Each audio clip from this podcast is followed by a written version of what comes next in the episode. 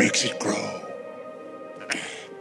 Its energy surrounds us and binds us. The core of the force. I mean, you got the dark side, the light side. One is selfless, one is selfish. And you want to keep them in balance. What happens when you go to the dark side is it goes out of balance and then you get really selfish and you forget about everybody and you ultimately lead yourself because when you get selfish, you get stuff or you want stuff. Mm-hmm. And when you want stuff and you get stuff, then you get are afraid somebody's going to take it away from you, whether it's a person or a thing or mm-hmm. a, a, particular pleasure experience. Mm-hmm. Once you become afraid that somebody's going to take it away from you or you're going to lose it, then you start to become angry. And that anger leads to hate. Or joy, by giving to other people, you can't think about yourself. And therefore, there's no pain. Amen. Now let us pray. Remember, the Force will be with you always.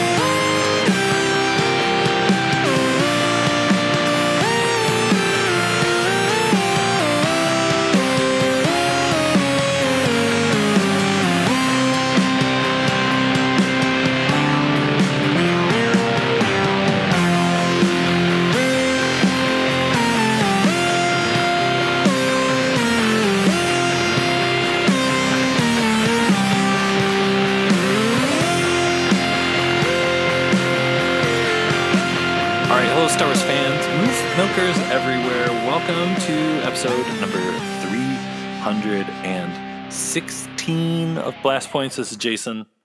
And this is Gabe. And we are talking about Obi Wan Kenobi, the show, part four. It's our ongoing summer loving Obi Wan Kenobi month of June. Relax. Take a deep breath.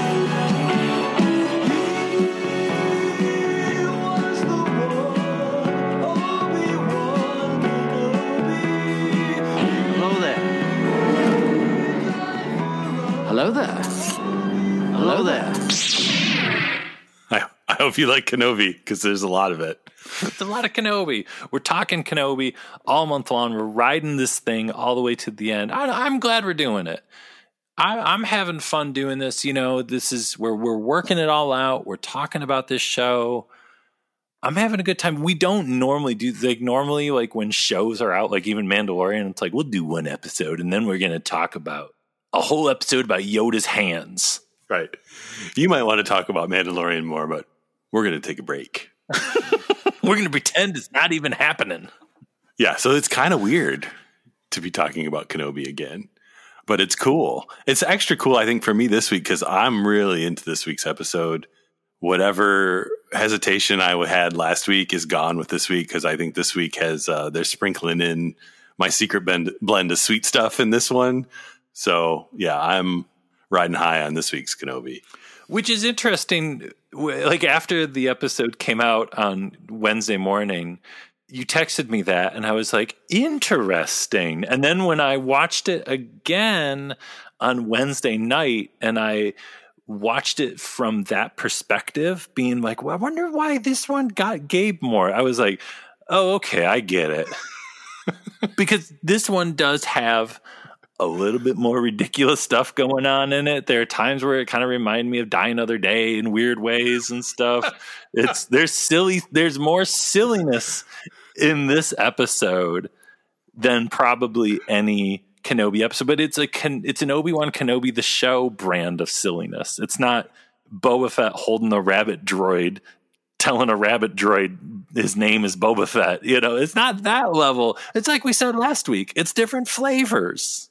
Yeah, it's different flavors, but this one had a little bit of there's like a a little jar of Gabe likes this stuff spice and they sprinkled a little bit on the top. But you know, and this one also had the the deep talk, the thoughtful stuff that we've been talking about with this show. And I think one of the most important deep thoughts going into part four here of Obi-Wan Kenobi the show, where the hell is Beru? Where are you going? Where are you going? Owen he can't stay here forever. Most of his friends have gone. It means so much to him. All right, I'll be right there, Aunt Beru. It's a good question because we've been waiting 20 years for more Beru and we saw her at celebration. She was little, she was tiny up there on the stage, but we haven't seen her in the show yet. To me, she was huge. When when they said and Bonnie Piesse and she came out, we were screaming like maniacs. Our whole row was screaming like maniacs. We were shaking our Pringles cans in the air. I was tempted to rip open my bo- box of Frosted Flakes and throw it all over the the rows in front of me. That that's a true story. That was it was very close to happening. my, my fingers were on the ledge. I ate those Frosted Flakes too, and they were delicious. yeah, which is why you didn't open the box and shake them over everybody because you knew you knew you'd be missing out on that sweet treat when you got home. I want, to save those Frosted Flakes for when I get back. If we were smart, we would have thrown the popcorn on everybody. Oh, it would have just bounced off that rubber popcorn. I think that popcorn was in Kenobi's pocket when he swam under the water in this week's episode. He was smuggling in all the popcorn into the celebration. But okay, but seriously, where's Beru? We got to get back to Alderaan before we get back to Tatooine. But we could just maybe drop in on Beru, maybe. Yeah, maybe Beru's having dreams. What are Beru's dreams like? Is she having nightmares? Is she thinking about opening her bakery or whatever she opened or wish she would have opened in the book? Was Yeah, her her cafe with her sweet treats and her blue milk. but I know there's two episodes left, so there's time. There's time for more Beru. It makes me nervous too because like you read these interviews with Bonnie Piesse and she's like, "It was so great. I got some more stuff to do. I added more to the character of Beru." And it's like, where is it just going to be in the last episode? Like, is it going to be? Is is she just going to come out and say hello again? Uh, probably. Did we curse the whole thing with the Beru crew shirts? Oh, we might have. We gotta. We gotta remember if, when we really like something to just not talk about it, or at least don't print it on anything. Well, we're hoping. You know, the Beru watch, the Beru countdown is on. If and when she finally shows up, you will hear a scream. Just look up in the sky and you'll see a shooting star. You'll everyone will look at their arms and it'll turn blue because we'll all have bruises from being so excited. It'll be like the end of Mission to Mars when they see the, the, the star go by. There they go. Have a great trip. Well, and if she doesn't show up, it'll be like in Mission to Mars when the alien cries. That'll be us crying. These Mission to Mars references are totally landing with 100% of the audience. Too. Just wait till the All Mission to Mars podcast comes out. Hundreds of millions of years ago, there was a sudden explosion of life on Earth. The first multi-celled plants and animals appeared. No one has ever understood why or how it happened. Okay, so something we talked about last week in our recap of part three of Kenobi was the whole thing of the very Jedi trait of compassion and selflessness, and how Obi Wan kind of regaining that compassion was kind of the turning of the tide that could bring about the return of the Jedi in this story. And I think that was like in big, bold capital letters all throughout this episode. And it's something that's in a quote that a George Lucas quote that we have played a lot on episodes of Blast Points. But because we played it a lot, let's play it again one more time. Joy is a thing that doesn't go as high as pleasure in terms of your emotional reaction, but it stays with you. Joy uh, is something you can recall Pleasure, you can't.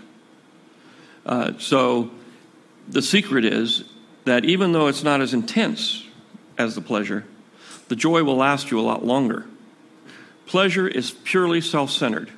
It's all about your pleasure. It's about you. It's about it's a selfish, self-centered emotion that's created by a self-centered motive of greed. Joy is compassion. Joy is giving yourself to somebody else or something else. And it's a kind of thing that is, in its subtlety and lowness, much more powerful than pleasure. If you get hung up on pleasure, you're doomed. If you pursue joy, you will find everlasting happiness. So, with that, I'm gone. bye bye. Thank you. I mean, you could apply that, of course, to just about anything in Star Wars. But I think after, especially this episode right now, and seeing Obi Wan Kenobi's journey, I think that quote resonates even more right now.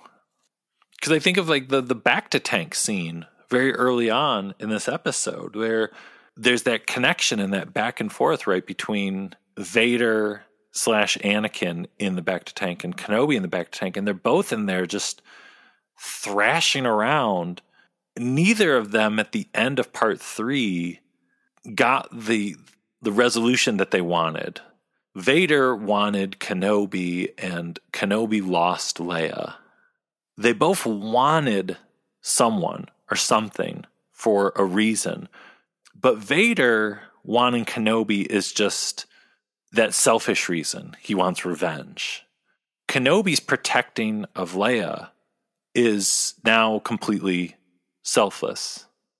It's the turning of the tide for Obi Wan Kenobi. He's back being not only a Jedi, but he, I, he's on the path of being, like we said in, in our recap of three, a better version of the Jedi we know from the prequels and the Clone Wars. Yeah, no, that's a really good point because that beginning shot of them both in the tanks, like that was right at the beginning. I was like, okay, this episode's grabbing me right away. I'm I'm into this is the good stuff here.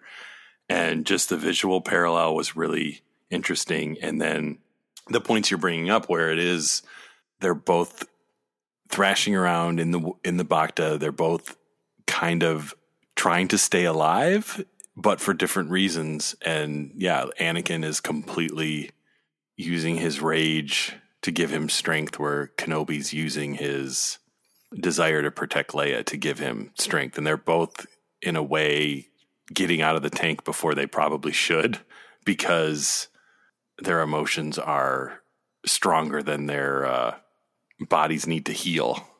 And what's cool in this episode is Kenobi isn't talking about himself at all yet in this episode. It's Leia, Leia, Leia. I have to protect Leia. And the moment that speaks volumes again at the end with the hand, the holding the hands, and the fact that she takes Obi Wan's hand and Obi Wan returns it and puts his hand over hers.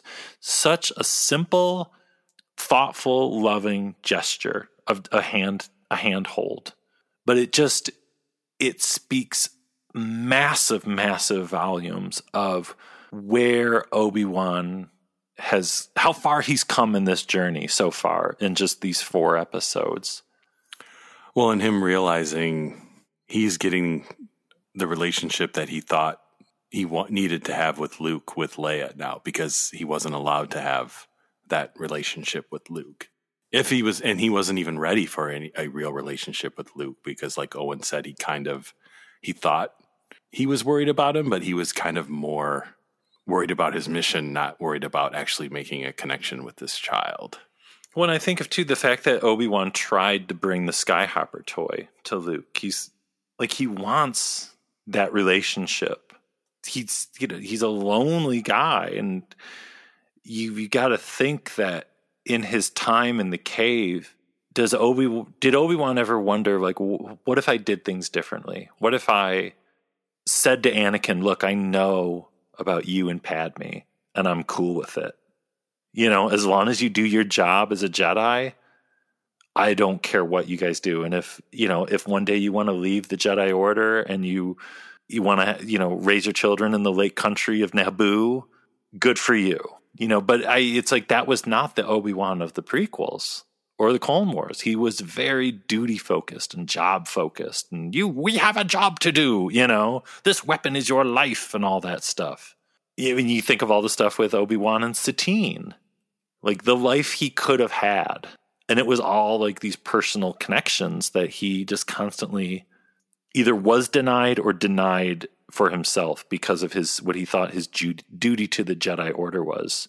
I mean, you think of you, know, you see that's evident in the Phantom Menace when Qui Gon is just like, "Well, I'll, I'll do whatever the heck I want, Obi Wan," and Obi Wan's like, "Why don't you just listen to the Council? Why don't you do what they tell you to do?" You know, like that.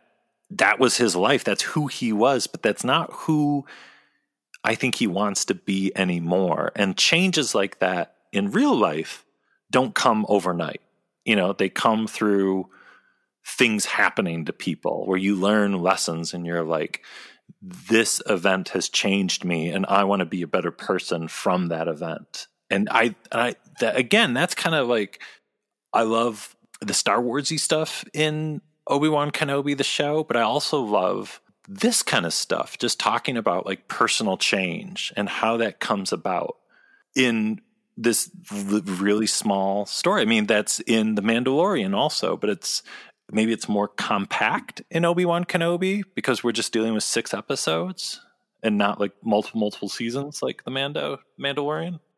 Well, and we're really only dealing with a very small amount of characters as well. I mean, most of the interaction is just Leia and, and Obi Wan with a little bit of cutting back with the Inquisitors and the people around it, but it's really just the relationship with those two, and it's starting with Obi Wan not even wanting to have anything to do with Leia to the point of telling Bail and Breha, "No, you know, you you're on your own. You figure it out." To where now he's holding hands with this little girl and you know risking his life multiple times to keep her safe. There's a great quote in the making of Revenge of the Sith book by J.W. Rinzler on page 221, right at the end of the book. Imagine that. It's a quote from George Lucas where he's talking about, like, kind of what he wants people to take away from Revenge of the Sith. But I think it, it definitely applies to what we're seeing here in Obi Wan Kenobi, the show. And Lucas says it really has to do with learning. Children teach you compassion. They teach you to love unconditionally. Anakin can't be redeemed for all the pain and suffering he's caused. He doesn't right the wrongs, but he stops the horror. The end of the saga is simply Anakin saying, I care about this person regardless of what it means to me. I will throw away everything if I everything I have, everything I've grown to love, primarily the Emperor, and throw away my life to save this person and I'm doing it because he has faith in me. He loves me despite the horrible things I've done. I've broke his mother's heart and he still cares about me and I can't let that die. It's the good stuff.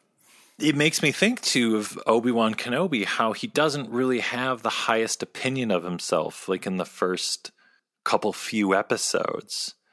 But literally in this episode when he's getting his groove back and it's so great to see it's like again a little visual thing like the, the holding the hands when Obi-Wan is in the hallway taking out like the stormtroopers and he just does the lightsaber twirl.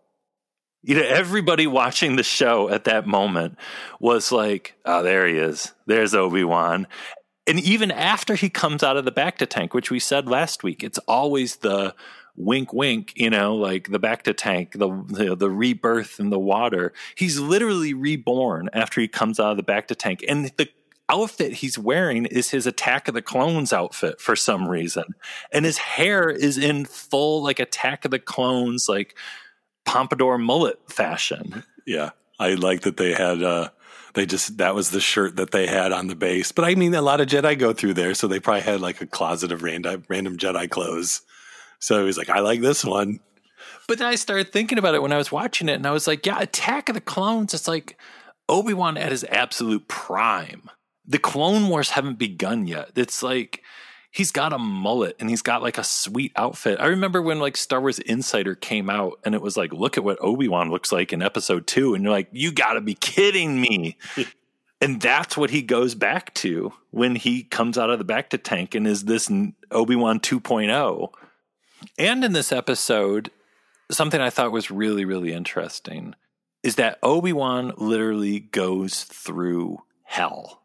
When he is in the basement of the Fortress Inquisitoris or whatever, whatever ridiculous name it's called, and he sees all those dead Jedi or Force sensitive people, which we'll be talking about more later in this episode when we get to that part. It's literally like he's going through like hell.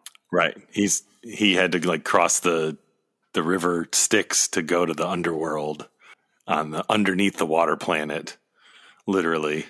Which it's crazy because like if you look up like the you know what does like a trip to the underworld symbolize in mythology then this is just on wikipedia folks this is, but when i read this i was just like holy crap the hero journeys to the underworld or the land of the dead and returns often with a quest-like object or a loved one or with heightened knowledge the ability to enter the realm of the dead while still alive and to return is proof of the hero's exceptional status as more than mortal. A deity who returns from the underworld demonstrates themes such as the cynical nature of time and existence or the defeat of death and the possibility of immortality. Hmm. Who does that sound like?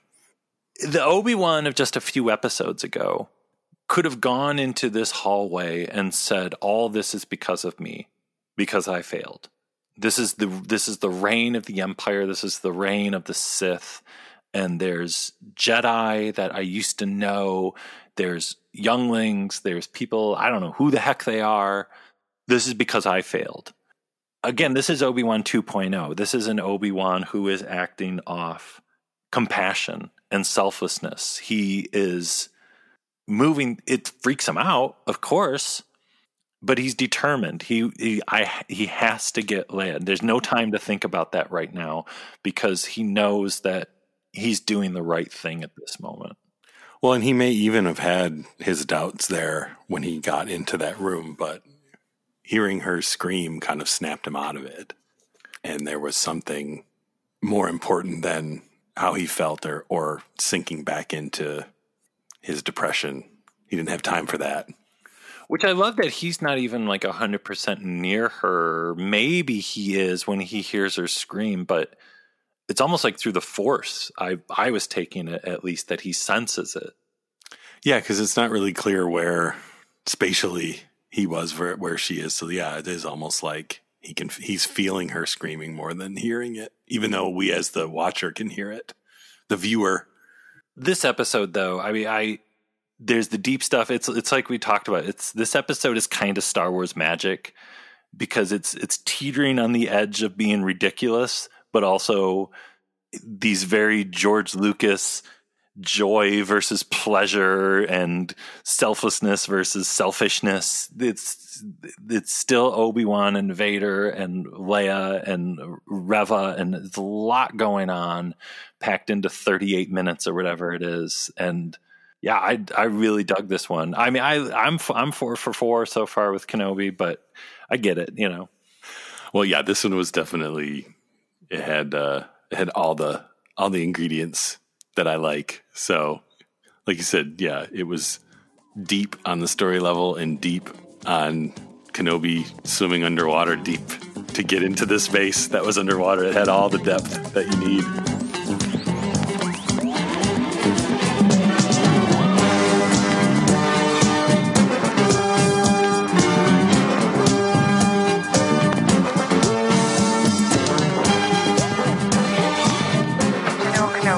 Remember last time, R2-D2 was sent by the lovely Princess Leia with an urgent message for Ben Kenobi. Help me, Obi-Wan Kenobi. With a tiny rebel starship under heavy attack, R2 and C-3PO flee to the planet below. Will they make it? Will they find Ben Kenobi before Darth Vader finds them? Find out in the next thrill-packed commercial for Star Wars. Rated PG. Parental guidance suggested.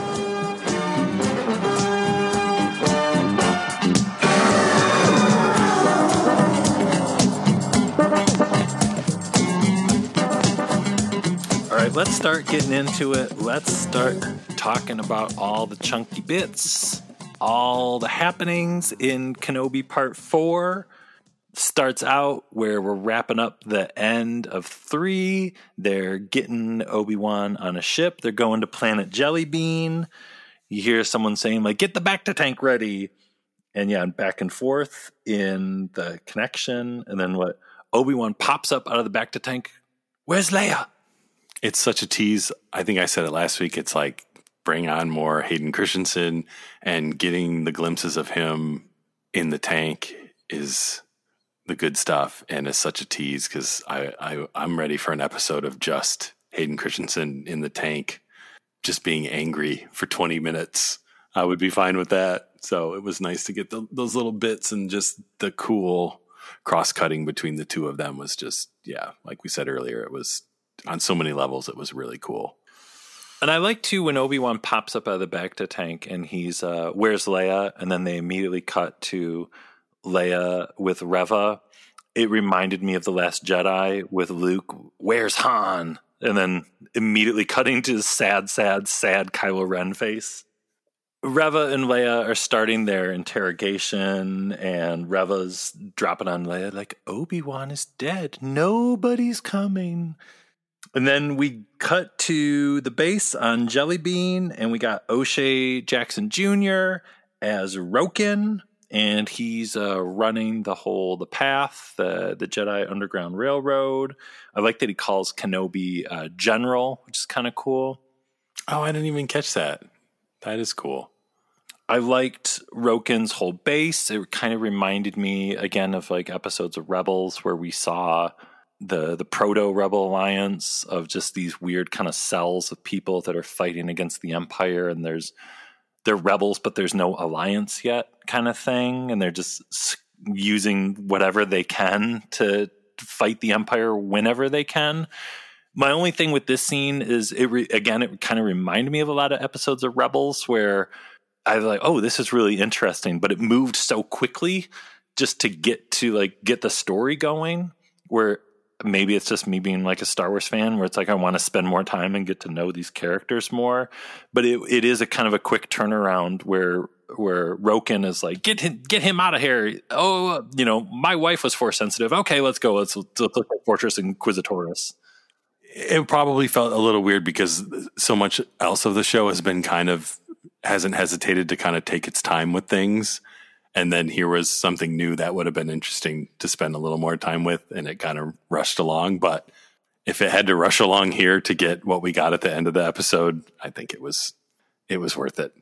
But we did get the the the t47 tease which totally slipped my mind watching the show. So i was completely surprised at the end when they showed up even though they basically tell you in this scene that that's what's going to happen.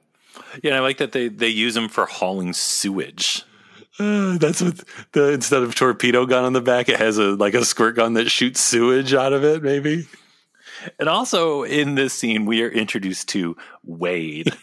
well, and I kept thinking, is that the dude from Matrix? But somehow he hasn't aged. Like the same guy, the death sticks, the same actor. Yeah, yeah, yeah. I was like, does he never age? And they just like figured people forgot that he was in Matrix and Attack of the Clones, or did they cast him because he looks like that actor who was in Attack of the Clones, so it's fitting. But yeah. I like that they say his name like a hundred times. Like, yeah, Wade. It is Fortress Inquisitoris. Good job, Wade. His last name is Dude, and his middle name is Cool. So yeah, what Tala is like, where I'll go to. We're all gonna go. Let's make it a party. And then they're they're flying to Fortress Inquisitoris, and Obi Wan is trying to use this the Force on a little thing yeah, he's trying to war- warm up his force juice there. He thinks he might need it.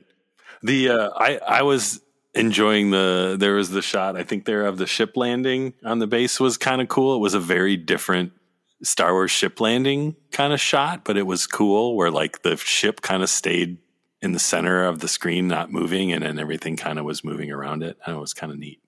I thought of you. I was like, I think that's one of our one of our first ship landings.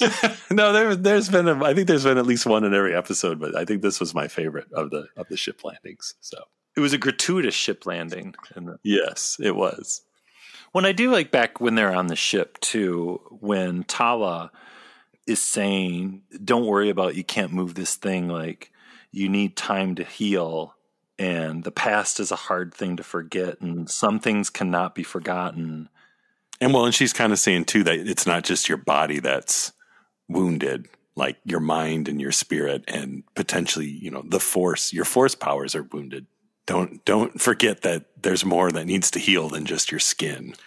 And, and and that's kind of like what I was talking about in the beginning too. That change comes about like sometimes quickly in situations where you're forced to to do something like like what Obi Wan has to do, and I think he's probably kind of like, why can't I be the person I used to be? It's like Obi Wan hasn't like eh, we talked about this I think last week. He's he's not addressing his problems. That's like what I was saying.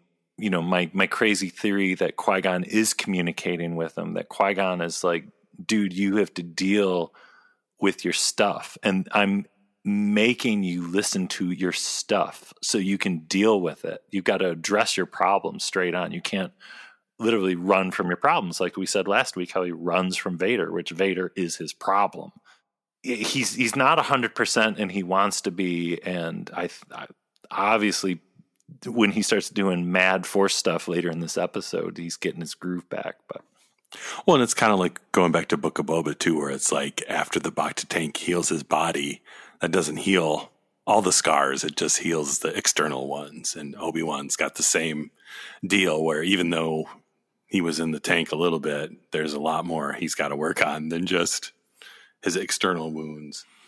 it's not time to walk through Mos Espa smiling, throwing throwing some fruit at the mods yet. Obi Wan's not there yet. Yeah, yeah.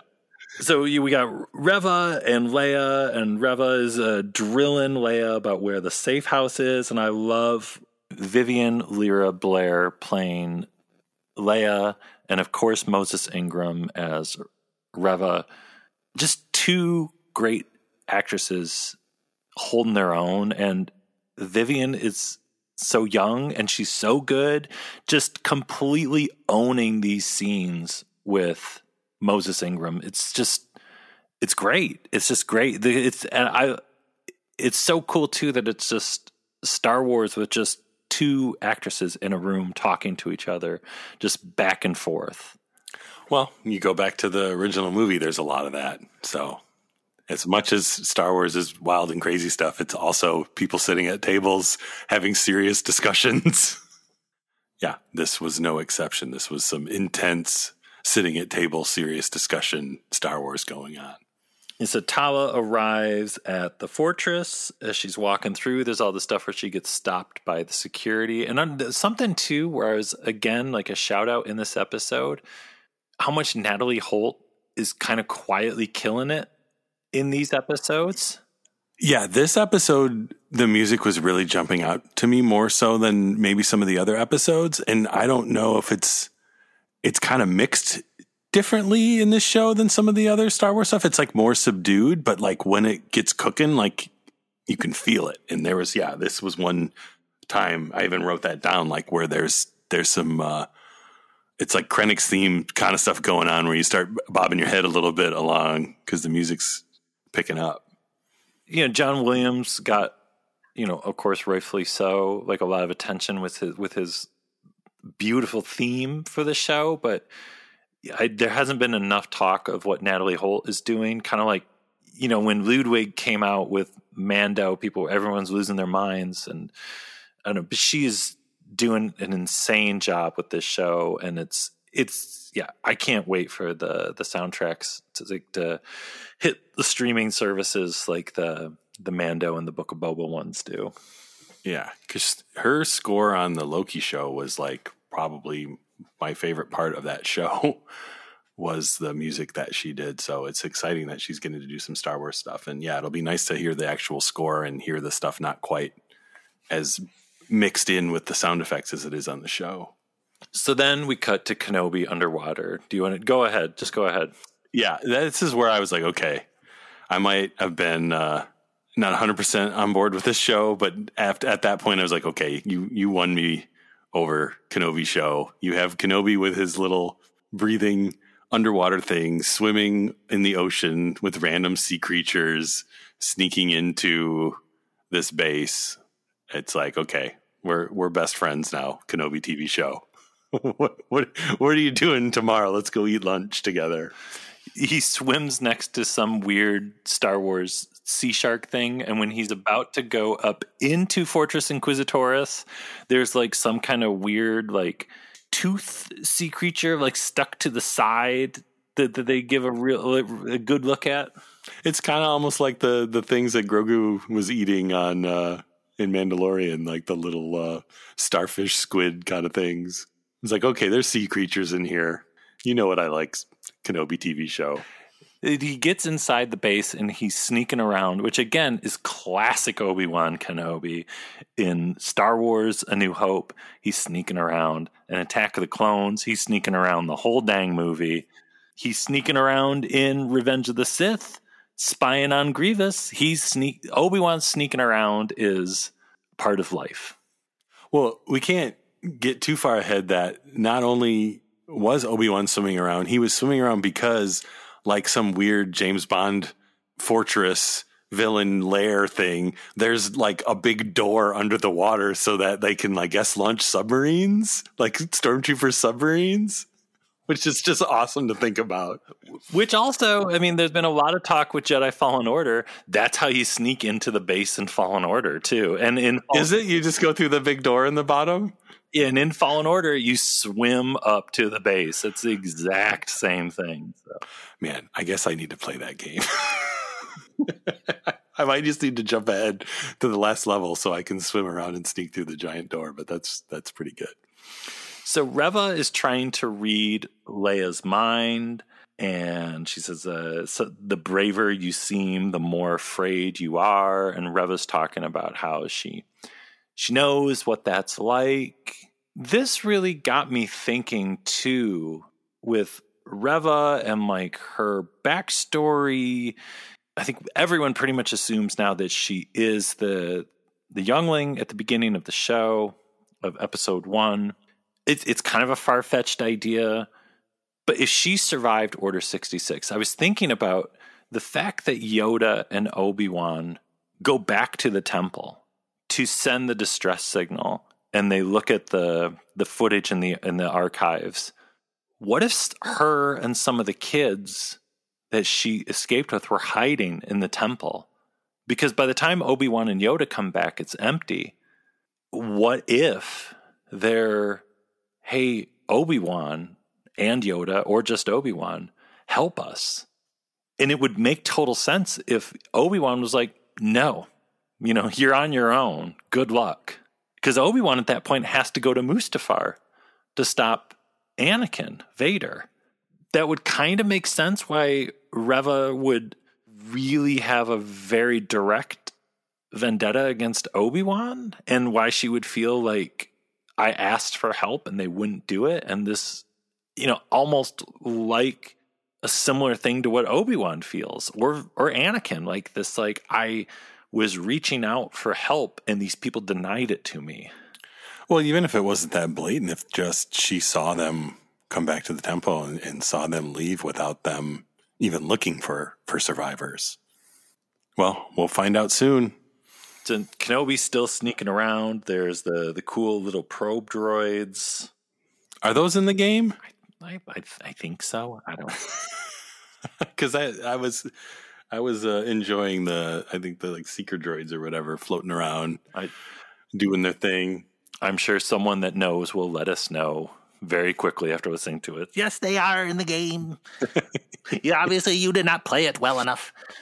Well, the other thing with this base with the water stuff too, and, and the water being kind of green, was reminding me of the of the deleted scenes from Revenge of the Sith with all the uh, them swimming in the fuel and the droid ship gags, and then those levels in the Revenge of the Sith game that were kind of based on those scenes that were cut out of the movie. Like this had a lot of that kind of vibe going, only instead of the fuel, it was like the, the green seawater. I like the murkiness of the water, like outside the windows and everything. Just creates, yeah, it's a, like you said, it's a whole vibe that they're doing. Meanwhile, Tala is getting caught over and over and over again and constantly talking her way out of it. Well, for now, until she has to start killing her way out of it. Kenobi is still sneaking around, still hiding, and he does the old classic sound force throw to distract the stormtroopers.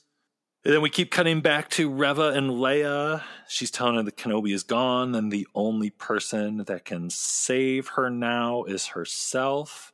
Leia tries to bluff. Reva gets all frustrated, demands that she's taken out to the torture chair. This scene, though, got me kind of tripping because at the very end, when Leia is taken out, there's a moment there that lasts for like a second where Reva kind of holds her hand to her chin, looks like she's like deep in thought, where almost she's like, what the heck just happened? Because Leia resisted like the the forced mind reading. It makes me wonder if Reva is starting to put it together that Leia's force sensitive.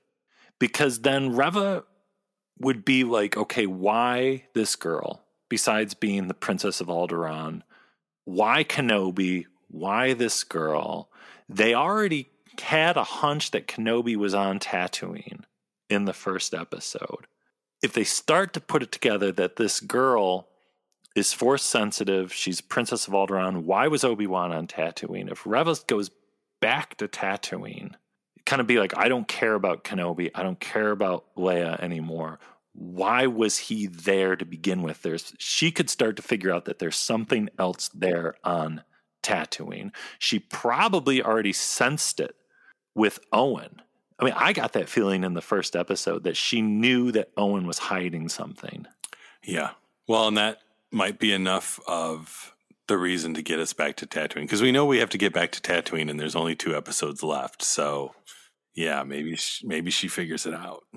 And she knows Owen's name. If she goes around town looking, I'm looking for a moisture farmer named Owen. People could be like, "Oh yeah, he's out beyond the Dune Sea or something. You know, he's over by Anchorhead or wherever they are." And then we've got a real threat. So yeah, Leia is taken to the chair of pain, and yeah, so Kenobi enters the hall of the dead. The first thing we see is what Tera Sinube from the Clone Wars, what was it, season six, Lightsaber Lost, which is like he was the, the most lovable, awesome, old, sleepy Jedi. And then it's just like, nope, now he's dead in this like chamber of horrors. So, Gabe, what what do you think was going on in this graveyard of thing? I was trying to figure out what's going on if these if they're I guess they're dead, but they're like are they like frozen in amber? Is this like Jurassic Park? Like are they preserving them so they can get to their Jedi blood for experiments? Is it just like a museum of defeated Jedi? Because it kind of reminded me of I think it was at Rebels where there was like they kept getting that signal that there was a Jedi that was alive, and then when they got there, it was just like the mummy of of her body in kind of a tank tomb kind of thing. Luminara, yeah, most horrifying moment of all Star Wars until this, probably. But it's like they're. It looks like they kind of were frozen in this while they were still alive, like because they're in like really awkward poses. Like, is there a machine that just like puts Jedi in Jello molds? Like, I don't know. I'm I'm I'm intrigued by this this whole thing. How does this work? Yeah, it all looks like they're frozen in the moment they were killed. Like some of them have like looks of shock on their face, and some of them don't. But yeah, and I, I've heard people saying that it's relates to like the weird cloning stuff that we saw hinted at in Mando and in Bad Batch, and I saw people talking about like the tank of Snoke's in the Rise of Skywalker, and it it is kind of similar. I took it as just twisted evil trophies for Darth Vader to look at to pump him up. But also there's the thing of Mando, like why did Werner Herzog and Pershing why are they so obsessed with like the blood samples of Grogu's blood? What was going on with that? And what happened at the end of Bad Batch with taking Lama Su to that weird imperial place in the mountain? And they're like, we've got work for you to do and all that stuff. Like, there's some kind of crazy thing going on with cloning and like Jedi and Force powers and stuff that we don't know. We still don't know what's going on, and maybe, maybe, maybe it will all mean something someday. But for now, it's just creepy.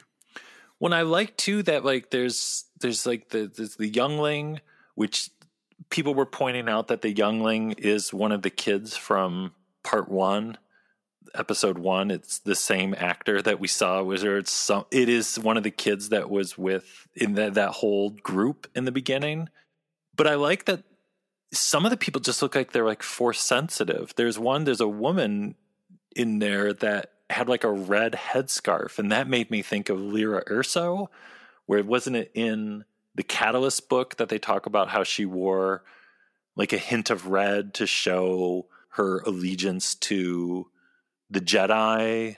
Yeah, there was the like non force using Jedi religion people that kind of worshiped the force. Yeah, that's true. And there's just bizarre looking people. Like somebody looked like like one of like the Emperor's buddies or something, and just like a gladiator looking dude and stuff. And I I like that they didn't go the easy route after Tera Sinube of just like oh, and here's this Jedi and that Jedi, and here's Saesee Tiin, and here's Kit Fisto, and here's all these people you know. There was just us kind of like Obi Wan going through it, being like, what is going on here?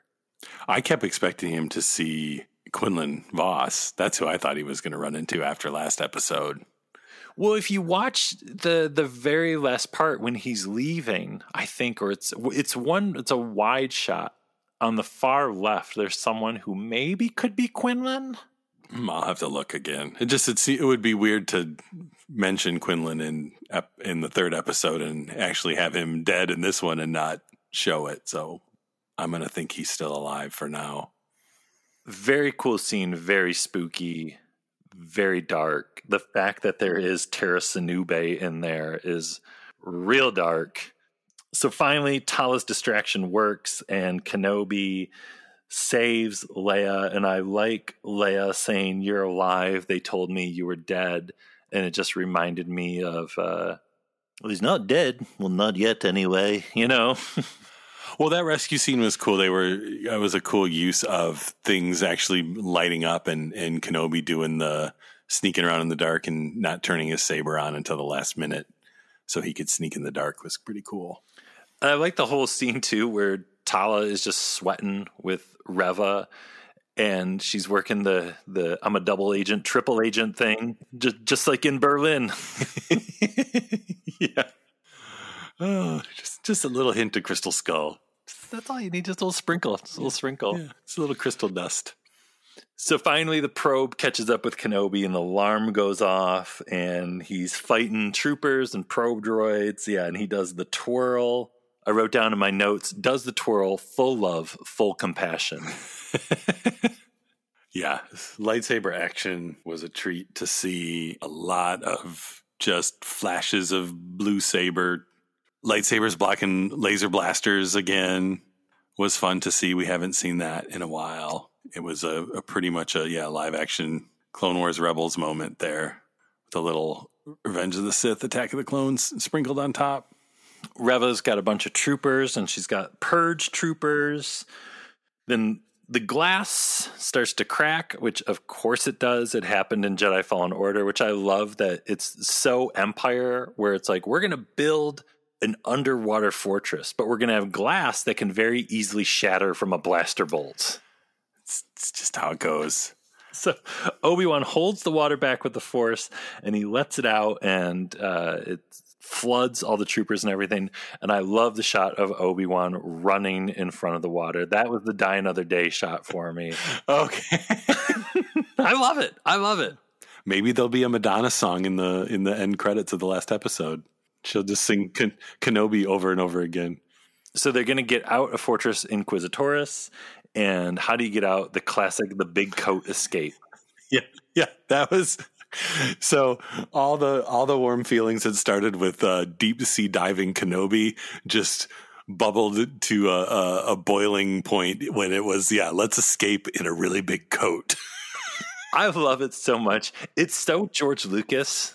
Yeah, it really is. It's so like something out of like just a wacky, wacky movie. Well, it's like I can imagine like the story transcripts and they're trying to like talk through this episode and they're like, well, how are they going to escape? What are they going to do with Leia? And Lucas is like, what if the Kenobi had a really big coat? An interview with John Knoll. We were we were kind of nervous about the big coat. We we didn't we didn't know if people would like it. yeah, we had to be careful with the big coat because you know if if you if we did it if we handled it wrong, it would just be laughable.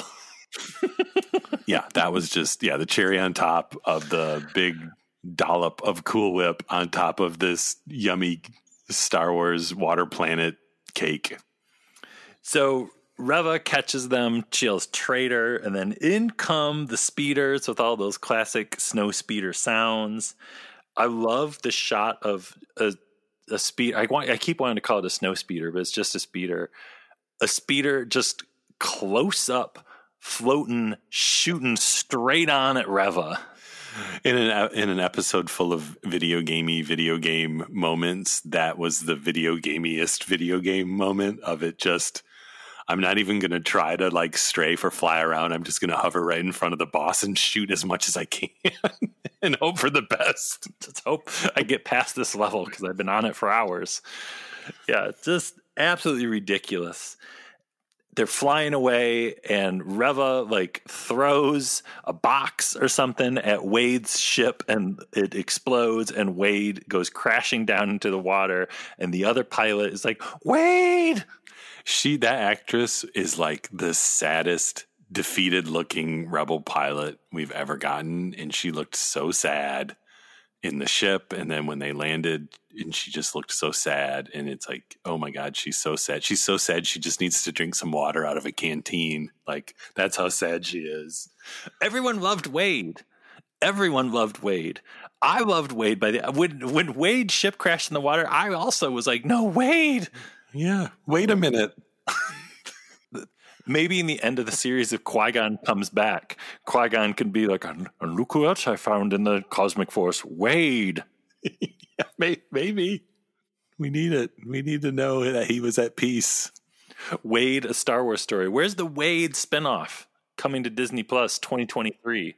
We get Tales from the Jedi this year. Maybe we get Tales of the Rebellion next year, and it's just all about Wade every episode of Tales of the Jedi, young Ahsoka, young Dooku, Wade will make an appearance. Like, wait, look, it's Wade. The star of the acolyte actually is Wade. It's, it's Wade's great great grandfather. So they all get away. I love that the speeders fly up into another ship. That ship looked really cool. And then Vader is pissed. Vader picks up Reva and starts choking her. And Reva's trying to explain that she put a tracker on the ship. And Vader's like, okay, I'll stop choking you, but I'm not going to let you drop to the floor yet. Maybe he just doesn't like to bend his head, like his neck, and look down. So it's easier. It's easier on his neck because you know he had to get out of the tank too soon too. So he just wanted her up at eye level. Yeah, if I could just lift people up to eye level, I would probably do it all the time too. Yeah, and then they I love that they go onto the transport ship and uh, O'Shea Jackson Jr. comes out and he's like, "Okay, cool, cool, cool. Wait, where's Wade?" Everybody loved him. So yeah, then we have the the hand holding scene, just a very very cute, tender moment, and you're feeling really good. All compassion, all love, all Jedi, and then uh oh, Lola turns back on and she's got a red eye. Yep, Lola spelled backwards is evil. So, got to be careful. But then I think of Leia in the sequel trilogy, never underestimate a droid, to. That's true. That, yeah, Lola might be the wrong droid to mess with. And she has that, that mighty Skywalker blood, too. She's, you know, she's probably pretty good at fixing things. And I don't know, there there is a tracker what they say Kenobi is all that matters. I think Reva says that and who knows? Will they know where they're going next? Will they will the Empire find out where O'Shea Jackson Jr.'s base is? Will they will they fight again in like let's let's do it for Wade. So when this episode comes out, we're just hours away from part 5 of Obi-Wan Kenobi, but it's interesting we're at that classic part where We now have literally seen everything that was shown to us in the trailers. So everything's all new for the final two episodes. Like, do you have any predictions, any thoughts where part five could go? I kind of don't, other than I'm guessing they're going to go back to their jelly bean planet base, but whether or not they stay there, or I mean, are they going to go right to Alderaan first? Maybe. I mean, I gotta think we're to see the Organas and Alderaan again. We know we're to end up back at Tatooine at some point, but I think, yeah, I'm kind of, I really have no idea where it's to go next, even if I have an idea where it might go in the last episode. Yeah, I really have no clue. I mean, I would think that Kenobi would be like, okay, great, we did it. I've got her. We've got to get on some sort of speeder and we've got to get to Alderaan, but that could be interrupted. I mean, at this point now, does Vader be like, I'm stepping in, I am going to get Kenobi here? Because, like we said last week, I don't imagine that that confrontation between Kenobi and Vader is the last time they will meet each other in this show. No, I wouldn't think so. It seems like that was just the that was the warm up. That there's more unfinished business between them than what they resolve in New Hope. That yeah, I gotta think there's at least one more interaction with those two. Do they drop off Leia and is Obi Wan somehow stopped on his way back to Tatooine? But then what about Lola and the the the evil Lola now going on? I don't know. I don't know. It's it's a we're at a cool point now where it's anything is possible, and the threat is pretty real at this point because you've got Reva who's pissed. Maybe Reva's starting to figure out that something special with Leia. You've got Vader who's pissed. Well, we've still got the other Inquisitors who are pissed. We still have the mystery of the Grand Inquisitor. Is he really dead? What's he been up to? Will we ever? Will we even find out? What's Beru up to? What's Owen up to? Is Wade really dead? Yeah. Who's feeding Obi Wan's Eopie? Has someone been giving it yummy, tender, fresh tuna every day? Is it Wade? Did Wade somehow get to Tatooine? It, it might be. It's exciting, and no matter what happens, folks, next week we'll be talking about it, and then we'll there'll be part six, and then then what are we going to do? I don't know. We'll, we'll still be talking about it. That's the thing. We're going to be talking about it forever, like it or not. Kenobi is forever.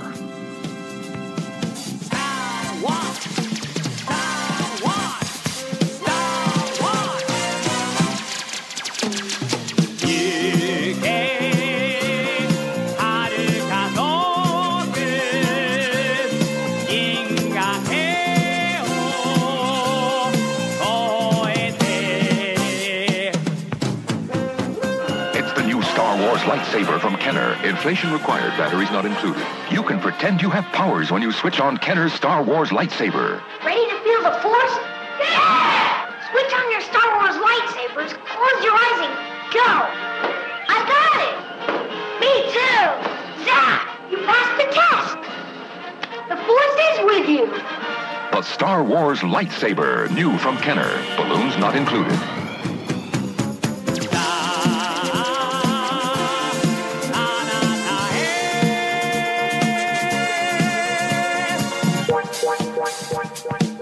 Hey, this is actor and creature performer Details from a few of these Star Wars movies set in a galaxy far, far away, and you're listening to Blast Points podcast with Jason and Gabe.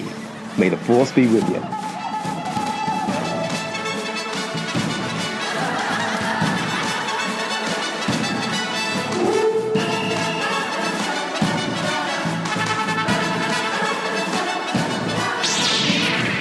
And these blast points, too accurate for sand people. Only Imperial stormtroopers are so precise.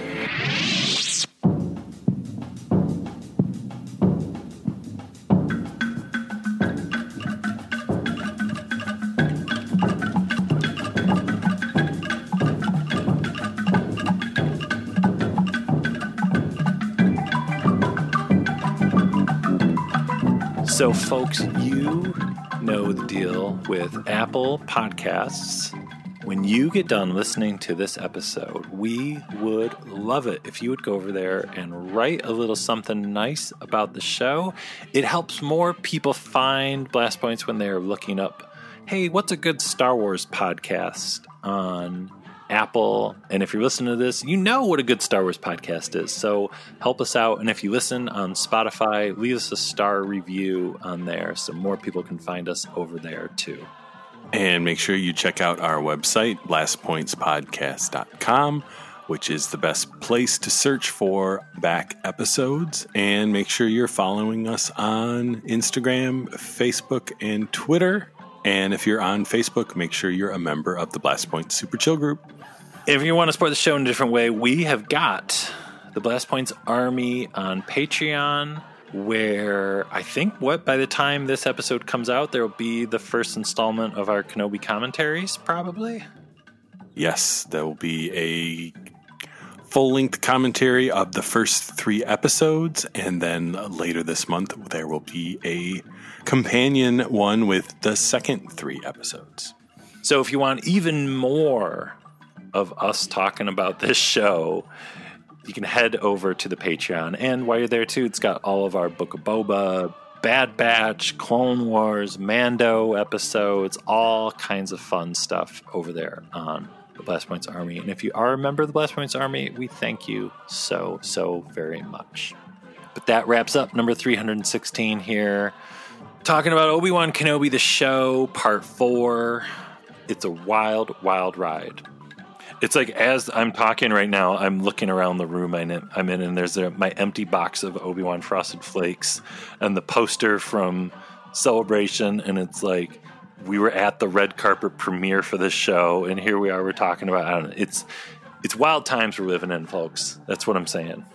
Nonstop Kenobi. I think you should take the box of cereal and just keep refilling it with other cereal. So whatever you put in that box gets blessed by Kenobi-ness, and you can just keep re-eating out of it.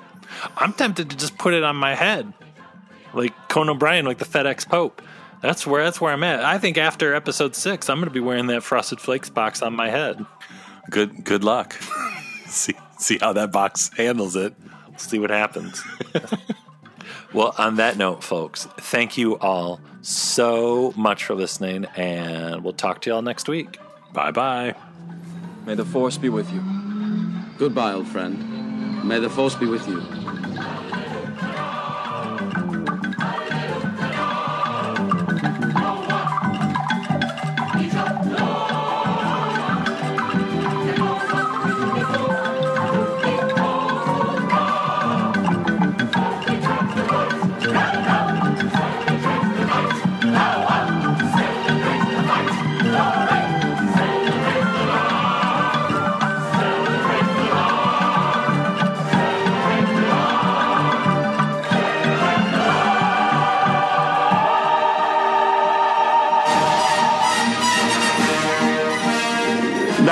The idea of why do we think the way we think? Why do we do what we do? Why do we form our society the way we find it? You know, basically don't kill people. Yeah. And be compassionate and love people. And so that's basically all Star Wars is. May the Force be with all of you.